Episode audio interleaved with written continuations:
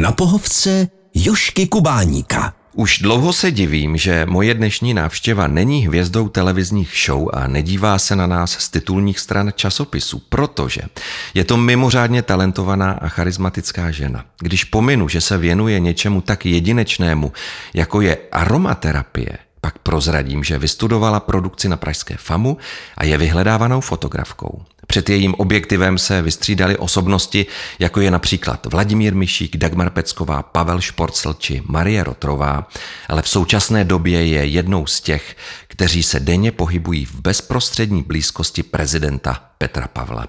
Jaké je to fotit hlavu státu, co na ní obdivuje a jak s ní vychází? Těším se, že mi na to Zuzana Béniš odpoví. Ahoj Zuzi. Ahoj Joško. Jsem trošku v rozpacích z toho úvodu, ale děkuju. Ale nespletl jsem se. Nespletl jsi se v těch faktických věcech, ale to, co mě uvádí do rozpaku, je, že bych snad já měla být uh, nějakou hvězdou. Tak to nevnímám. A já to tak vnímám, protože jsem tě tak poznal. Děkuju. Zuzi, co tě dokáže zaručeně uklidnit? Jsou to vůně, nebo je to hudba? Nebo černobílé obrazy, které fotíš nejradši? Je to kombinace všeho. Mm-hmm. To, co mě dokáže uklidnit, tak je vlastně nějaký komplex toho, že člověk má pět smyslů a když se snaží podle mě saturovat jenom jeden z nich, tak to vlastně nikdy nefunguje. Mm-hmm. Takže ten ideální stav je vůně spojená s hudbou a s nějakým libým vizuálním zážitkem. A je úplně jedno, jestli jsou to fotky v obrazy a, a nebo prostě jenom koukat v lese do zelených korun stromů. Když se jenom tak letmo dotknu aromaterapie, co tě k ní vlastně přivedlo? Schoda okolností nějakým způsobem jsem se před uh, hodně dlouhou dobou dostala do situace, kdy jsem potřebovala řešit zdravotní problémy svých dětí a jak to určitě znáš sám ze své vlastní zkušenosti, tak eh, člověk začne hledat a ty cesty se potom rozdvojují a rozstrojují a pak najednou prostě se dostaneš do nějakého cíle, který ti začne dávat smysl. Takže mě takhle začala dávat smysl aromaterapie a pak prostě jsem se jednoho krásného dne rozhodla, že o tom chci vědět víc, takže jsem začala studovat Institut aromaterapie tady v Praze, který jsem dostudovala, absolvovala a a tak se to prostě stalo. A jsou od té doby pro tebe vůně důležitější než předtím? Myslím si, že pro mě byly důležitý vždycky, jenom je vnímám víc a do větší hloubky. A co mám teda dělat, když toho mám moc? Jak mi může pomoct vůně? Jde to říct takhle v rychlosti, ve zkratce? Takhle rychle a ve zkratce to úplně nejde, ale myslím si, že pro laickou veřejnost nebo pro člověka, který třeba dneska slyší slovo aromaterapie úplně poprvé v životě, mm. tak eh, já používám takovou hodně zjednodušenou zkratku, je, že člověk kolikrát zacítí nějakou vůni, třeba majoránku z bramboračky a okamžitě mu naběhnou vzpomínky na léto u babičky a jak mu bylo dobře, té babičky a jak to léto bylo bezvadný a báječný.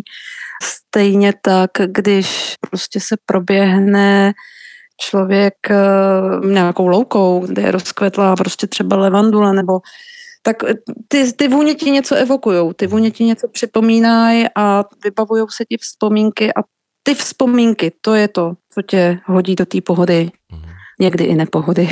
ale, Pohoda je žádoucí. ale je to taková, je to taková zkrátka vlastně mm. k mhm. tomu, jak ty vůně dokážou toho člověka nějakým způsobem vyladit. A jak to voní u tebe doma? O, jako v lese. Jako v lese. Mhm. Zuzana Béniš, to je moje dnešní návštěva. Zuzi, když poskočíme k muzice, co u tebe doma hraje? Momentálně mám založenýho Alfreda Brendla, což je světově známý pianista a včera jsem doposlouchala jeho nahrávku Mozartova koncertu pro klavír C-dur. Takže klasická hudba? Momentálně ano. Mm-hmm. Ale ráda to střídám. Jasně. Ty sfotila obrovské množství muzikantů. Jaký typ osobností ti vyhovuje? Spíš ti klidní nebo ty vášnivé, divoké osobnosti? Typ osobnosti, která je autentická který vím, že fotím tu osobnost a ne nějakou přetvářku anebo masku. To mě nebaví. Mhm.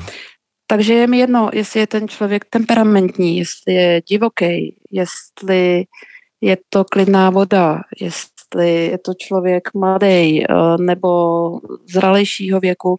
Jde mi hlavně o to, abych eh, dokázala nějakým způsobem do té fotky dostat toho člověka a jeho podstatu. Uh-huh.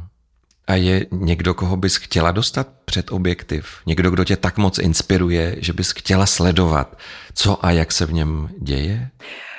No tak tohle je teda hodně těžká otázka. Konkrétní jméno by si chtěl slyšet asi, viď? Ale já ho nemám. Nemám. nemám. nemám typ osobnosti, jméno. někdo autentický, že jo? Na to jsi odpovídala před chvilkou. Je to tak, že typ osobnosti, spíš bych ti řekla, pokud bych takovou osobnost měla fotit, uh-huh. tak než to, že bych ti popsala, jakou osobnost bych chtěla fotit, tak bych ti asi dokázala spíš popsat, v jaký situaci bych ho chtěla fotit. A chtěla bych ho fotit v situaci, kdy ten člověk v ideálním případě dělá něco, co se nedělá kvůli tomu, že je tam fotograf. Mhm. Dělá něco, co prostě by mě umožnilo takzvaně zmizet z toho prostoru a jenom toho člověka opravdu pozorovat. A je úplně jedno, jestli ten člověk je houslista, který hraje na housle, nebo kovář v dílně, který je naprosto soustředěný na svoji kovadlinu, nebo jestli je to spisovatel, který zrovna prostě třeba kouká z okna, přemýšlí, píše knížku. Je to jedno. Mně nejde až tak jakoby o ten typ té osobnosti, spíš o to mít tu možnost mm-hmm. a svým způsobem to beru jako privilegium, eh, kdy mě ten člověk vlastně pustí nějakým způsobem do toho svého světa a necháme, nechá mě v něm prostě chvíli být. A je těžké získat si důvěru těch lidí, aby tě do toho světa pustili? Já mám asi obrovský štěstí v tom, že mě tam ty lidi pouštějí. Hmm. Já neumím zhodnotit, jestli, jestli je to těžký nebo jestli je to snadný.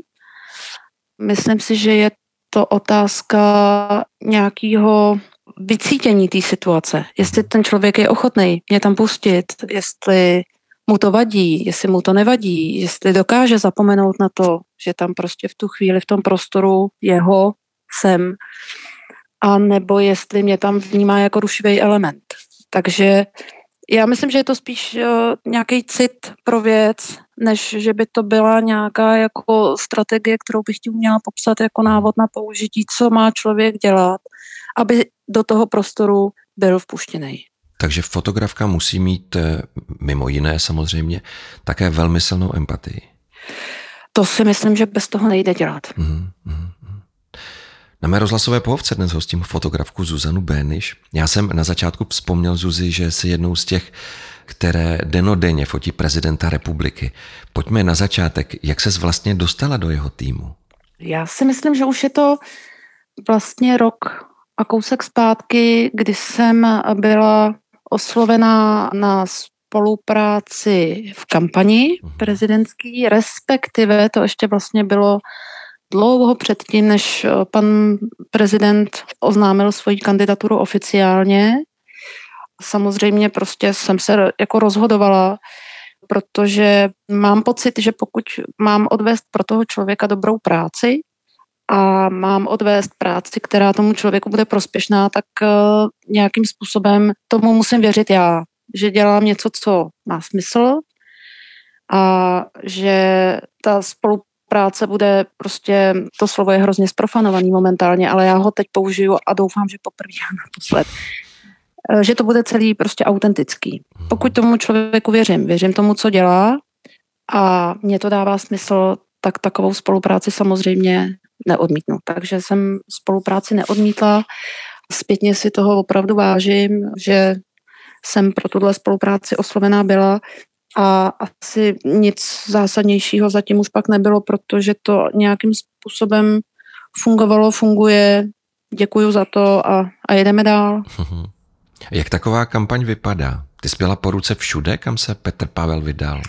Ne, já tohle to určitě bych uvedla na pravou míru, protože během té kampaně, která je neuvěřitelně náročná, nejenom teda časově, ale samozřejmě i co se týká míst a lokalit, který pan prezident objel a to, tak eh, během té kampaně nás tam samozřejmě bylo mnohem víc, ať už na bázi jako spolupracujících, tak ale i dobrovolníků. V té hmm. partě těch fotografů bylo neuvěřitelné jako množství jmén, který byli ochotní tomu dát svůj čas a svoji energii a třeba jeli nafotit jednu akci nebo dvě akce.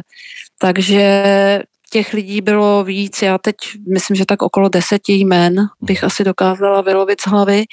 Tam potom šlo spíš o tu fázi, my tomu říkáme horká fáze kampaně.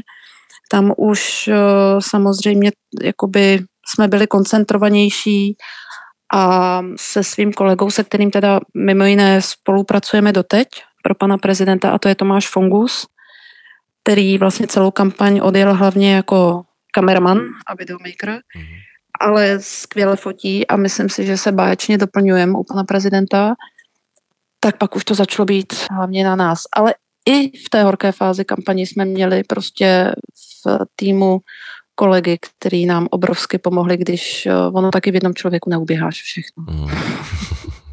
A, a měli jste nějaké zadání, co byste měli fotit, čemu byste se měli věnovat, nebo to rozhodovala právě ta silná intuice? No, zadání, to je takový jako zajímavý slovo, protože zadání asi funguje v momentě, kdy třeba točíš film nebo režíruješ divadlo a máš jasně a pevně daný scénář. Uh-huh ale veškeré tyhle ty akce, kdy ten člověk přichází do interakce se stovkama lidí a ty nikdy nevíš, co se stane. Co se stane za minutu, co se stane za deset minut, co se stane na konci dne.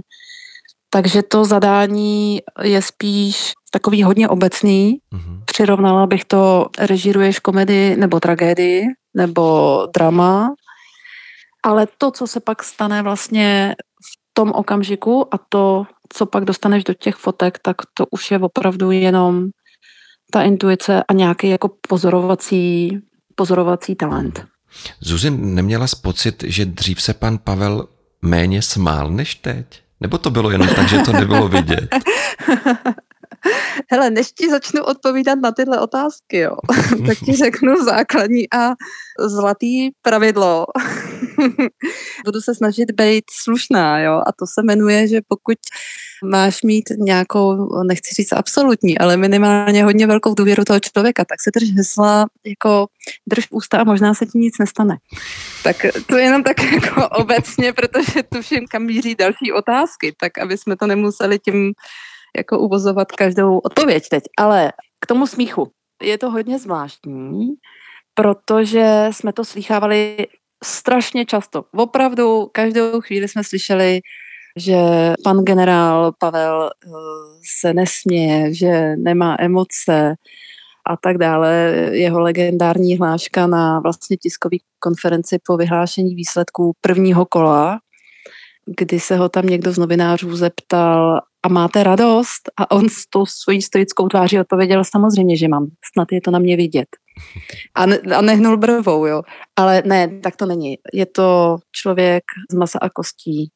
Rozhodně má emoce, ale odpovídala jsem na to už několikrát. Je to tak, že ten člověk nemá potřebu něco hrát. On hmm. nemá potřebu něco předvádět. Jo, a to je hmm. třeba to, co si na něm jsem si cenila během kampaně a co si na něm obrovským způsobem cením i teď.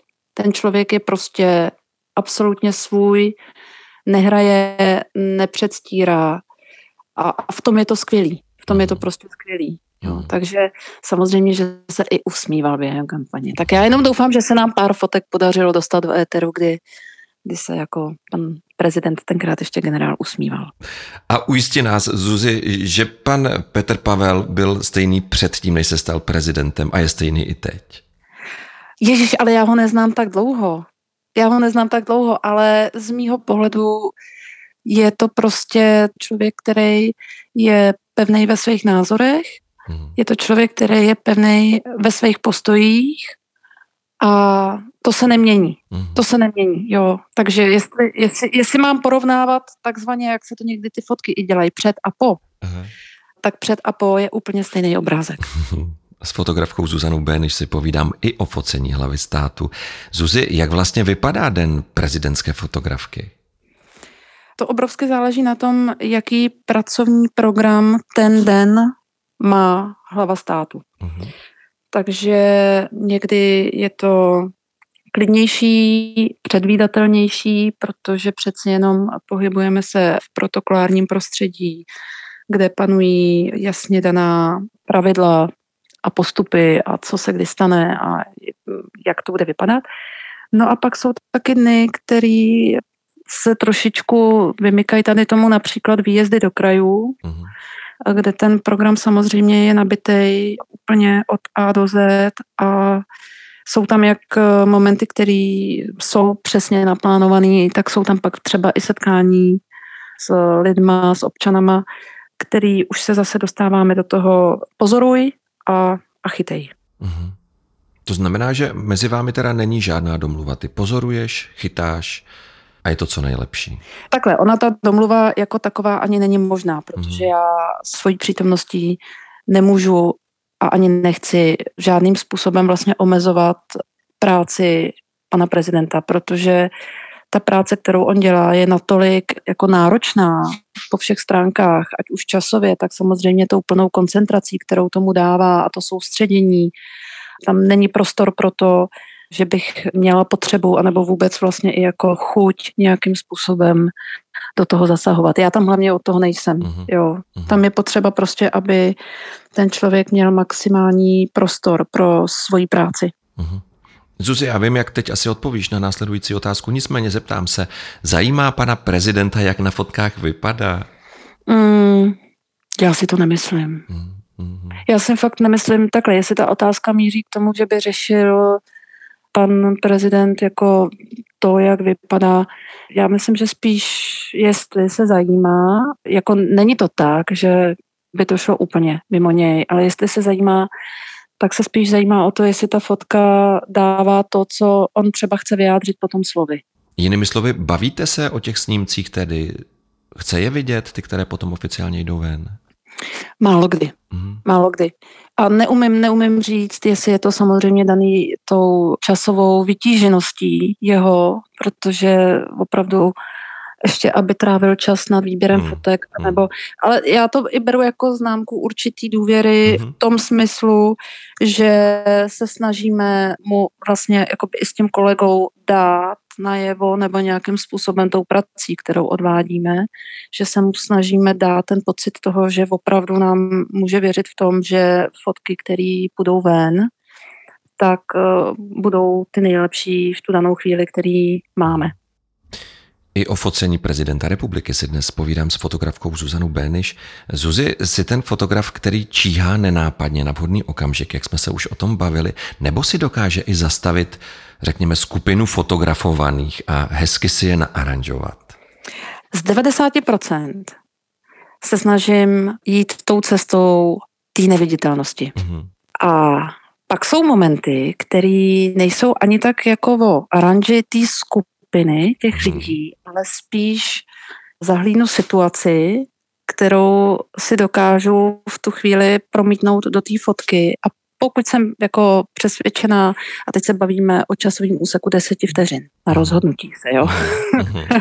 Ale pokud mi to tam prostě fakt jako blikne a řeknu, Ježíš, tak tahle situace je absolutně skvělá, tak si jsem tam, ale snažím se to nedělat často, a zcela výjimečně jako pro tu fotku takzvaně dojdu. Mm-hmm. Znamená, si... že poprosím třeba pana prezidenta nebo někoho jiného, kohokoliv, pojďme se bavit ještě i o těch ostatních, tak opravdu poprosím o to, aby šli té situaci naproti.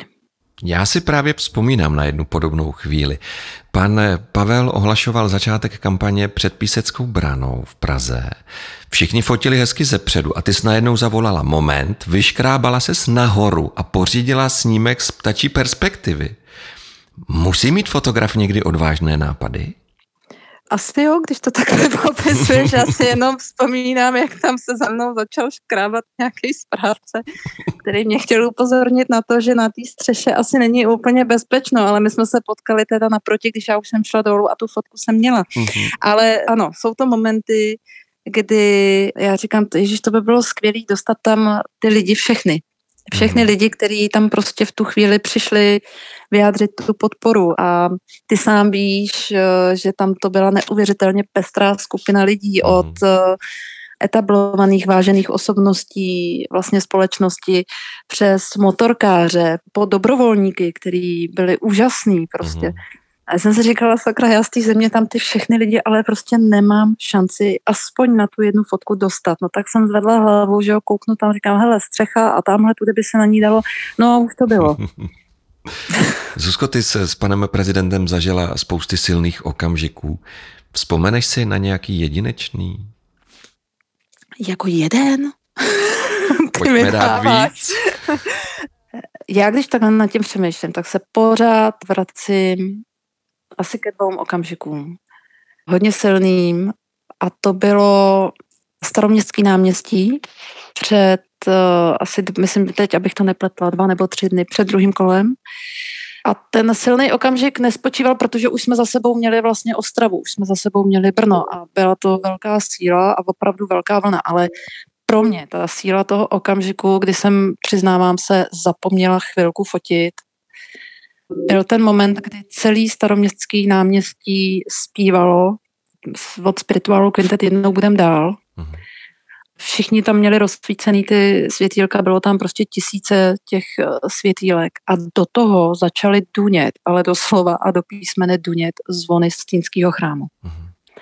A ty zvony zněly v podstatě celou tu písničku. Já do dneška nevím, jak se to stalo, kdo to zařídil, jestli to někdo zařídil, proč to někdo zařídil, ale Týnský chrám vyzváněl svýma zvonama vlastně po celou dobu té písničky a, a to musím říct, že ve mně asi zůstane na hodně dlouhou dobu. Mm.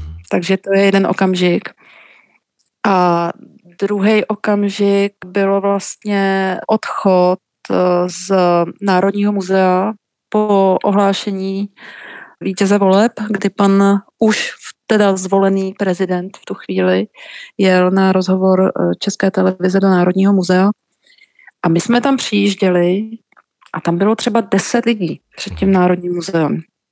Takže my jsme v klidu přijeli na tu rampu, vystoupili jsme, vešli jsme hlavním vchodem do budovy. Ten rozhovor trval 60 minut a po těch 60 minutách my jsme nebyli schopni opustit budovu hlavním vchodem protože tam byly, během těch 60 minut tam byly prostě davy lidí, mm, neumím říct čísla, asi to není ani podstatný. Ale tenhle moment, kdy my jsme teda jako chtěli odejít a vrátit se do toho štábu v tom fóru Karlín a, a zjistili jsme, že tam tudy prostě nemůžeme odejít, že to, že to je jako nereálný. Mm. Tak tohle byl ten, ten druhý takový hodně silný moment, který ve mně zůstane na, na dlouhou dobu. Já jsem byl dojatý třeba nad tvojí fotkou, která vznikla nedávno v areálu hradu, kdy k panu prezidentovi přiběhnul malý kluk a objal jej.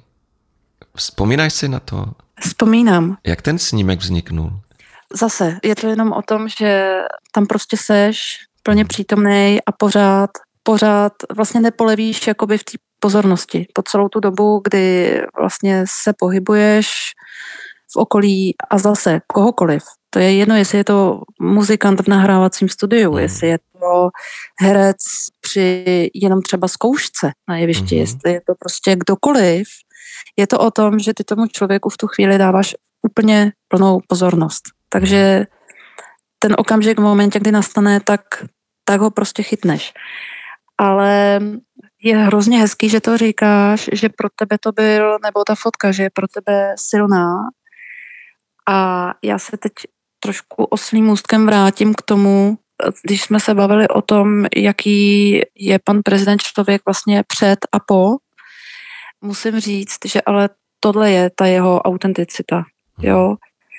Ano, na té fotce je to třeba silný okamžik, ale tohle je opravdu on a takových situací se stává vlastně, je to jako, je to normální, je, je strašně zvláštní, že se o tom bavíme, že vůbec tomu věnujeme energii hmm. během našeho rozhovoru, protože vlastně to, že je někdo jako lidský, že je takzvaně v úvozovkách jako člověčí, jo, hmm. by přece mělo být normální. To by hmm. se prostě nemělo nějakým způsobem vyzdvihovat Takže my to jako žijem, uh-huh. tyhle ty situace, ale rozumím tomu v kontextu vlastně toho, co jsme tady zažívali po nějakou další dobu, že to může být jako do, do očí bíjící. Víš, protože prezidenti jsou často vnímaní jako ti nedotknutelní, ti, kteří mají kolem sebe obrovskou hráz ochránců, bodyguardů a nikdo se k ním nemůže přiblížit. A tady malý kluk objímá hlavu státu a ta se u toho směje. Já si myslím, že tohle má dvě roviny. Jo. Hmm. Ten úřad sám o sobě je neuvěřitelně jako vážný v tom, co ho naplňuje. A to si myslím, že lze vnímat a je úplně jedno, jestli se pohybuješ od toho prezidenta na nějaký jako denní bázi na metr, anebo jestli ho sleduješ jenom jako z médií nebo jako občan vzdálený ve smyslu té vzdálenosti jako distanční, jo. Mhm. Ale to je fuk. Je to prostě úřad prezidenta a nese to sebou obrovskou odpovědnost, nese to sebou podle mě naprosto v pořádku, adekvátní vážnost mm-hmm. toho úřadu a určitou formu respektu. Já bych to nenazvala jako hradbu, já bych to nazvala prostě respekt. Ale je to respekt nejenom k tomu člověku, ale především k tomu úřadu, který mm-hmm. vykonává. Mm-hmm. Pořád to ale neznamená, že to přestane být člověk. Mm-hmm. A to si myslím, že jako alfa omega v případě našeho, jsem strašně ráda, že můžu říct, našeho pana prezidenta. Máš ty nějakou svoji vlastní hit parádu nejlepších fotek Petra Pavla? Nemám. Nemáš? Nemám, ale to ti říkám úplně jako na, to ze mě takhle vylítlo úplně na první dobrou, mm. protože opravdu nemám, nemám. Mm. Každá ta fotka je o něčem jiným, každá ta fotka vznikla za jiných okolností, samozřejmě každá ta fotka má jako úplně jinou jako sdělovací hodnotu. Mm. Ale já obecně nemám hitparádu ani, ani ve svých fotkách a vlastně ani ve fotkách eh, svých eh, kolegů nebo v hudbě. Prostě ne, nemám to asi takhle nastavený vůbec jako obecně. Ještě mi prosím před koncem řekni, jak se fotí manželka pana prezidenta, paní Eva. Je stejně autentická a pravdivá? Je, je. A musím pořád, jednou už jsme se o tom takhle někde bavili. Je to obdivuhodný v tom, že pro ní je ta situace opravdu hodně obtížná, jo? protože, jak to vnímám já, ona opravdu do toho dává veškerou svoji energii, veškerou svoji sílu. Přestože to není žádný oficiální úřad a neexistuje nikde zakotvený, tak se snaží pracovat a dávat zpátky té společnosti strašně moc. A rozhodně to asi nedělá proto, aby byla nějakým způsobem medializovaná. Mhm. Jo. A myslím si, že to ani není jako důvod, proč, proč by to třeba dělala. Myslím tím, že se snaží rozjíždět různé aktivity, podporovat eh, nejrůznější prostě programy. A nemyslím si, že to dělá právě proto, aby byla takzvaně viděna, mm. ale aby ty věci, které dělá, aby dávaly smysl mm. a mhm. měly nějaký přínos. Takže samozřejmě dokážu mít obrovský pochopení pro to, že objektiv je věc, která pro ní může být jako rušivá. Jo. Mm. Ale, a teď přichází to ale, myslím si, že má fakt docela jako velkou trpělivost a snahu to nějakým způsobem tolerovat. Mm-hmm. Takže samozřejmě není to o tom, že by člověk byl nadšený, ale je to naprosto přirozený. To není jako myšleno nějak negativně ale umíme se domluvit a, a myslím si, že tam je to zase o té empatii, mm. protože ten člověk, a je jedno zase, jestli je to první dáma, nebo jestli to budeš třeba ty, mm. až budeš v nějaký jakoby situaci prostě. Je to o té empatii. Mm. Teď už je mu to nepříjemný, necháme to být, Protože ten člověk tu věc, kterou vykonává v tu chvíli nebo dělá, tak ji nedělá proto, aby vypadal dobře na fotkách, ale aby ta věc dobře dopadla a přinesla nějaký smysl. Že? Mm. Takže tlačit na pilu prostě vlastně nedává vůbec žádný smysl. Ani pro toho člověka, který ho fotografuješ a už vůbec ne pro tebe jako pro fotografa. Mm. Takže je to tak, eh, že ve chvíli, kdy pochopíš, že tomu fotografovanému už nedělá dobře tvoje přítomnost, tak odcházíš? Tak se stahnu. Tak hmm. se prostě stahnu. Neznamená to, že bych musela odejít, ale stahnu se, protože ta míra té um, tolerance toho, a zase vracíme se k tomu, o čem jsme se bavili, je to ten osobní prostor. A já vlastně, ať chci nebo nechci, tak vlastně tomu člověku lezu do toho jeho osobního prostoru. A každý ho má nastavený jinak. A samozřejmě ten osobní prostor se mění i v čase a třeba v té situaci, ve které se v tu chvíli nacházíme. Takže to není tak, že já z něj musím vypadnout úplně ale je fajn to nějakým způsobem vycítit a dát tomu člověku oddych. Prostě nechat ho, ať se nadechne, ať si prostě zase jako vytýčí ten svůj osobní prostor. Protože pokud se ten člověk v tom osobním prostoru necítí komfortně, tak ty fotky nebudou nikdy stát za, jako za nic. Prostě mm. nikdy nebudou dobrý, takže jsou vlastně zbytečný. A já strašně ráda dělám zbytečný fotky. Jaké emoce máš na svých fotkách nejradši? Jsou takové? A nebo emoce, pokud je pravdivá, tak zkrátka stojí za to i tak. Já si myslím, že kdybychom si teď konkrétně my dva sedli třeba na nějakou jednu konkrétní fotku, mm-hmm. tak každý z nás v ní najde tu emoci úplně jinou. Mm-hmm.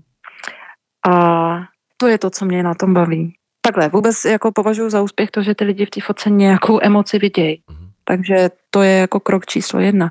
A pak mě hrozně baví sledovat jakou emoci, že x lidí v té fotce třeba vidí tu emoci každý trošku jinak. Legrace je, že když dostanu dotaz na to, jakou emoci do té fotky dávám já, tak já vždycky řeknu stop, tu emoci do té fotky nedávám já, mm-hmm. tu emoci do té fotky dává ten člověk, který je na té fotce. Já se to snažím jenom zachytit. Mm-hmm. Zuzi, říká se, že fotografie jsou zastavený čas. A já ti moc děkuju, že díky tvým fotkám si ten čas, který žijeme, můžeme prohlížet a že stojí za to. A já moc děkuju za tvůj čas, který si věnoval našemu rozhovoru, protože to bylo hrozně fajn a hrozně příjemný. Děkuji ti za to. Mojí dnešní návštěvou byla fotografka Zuzana Béniš. Děkuji za to, naslyšenou. Naslyšenou, děkuji.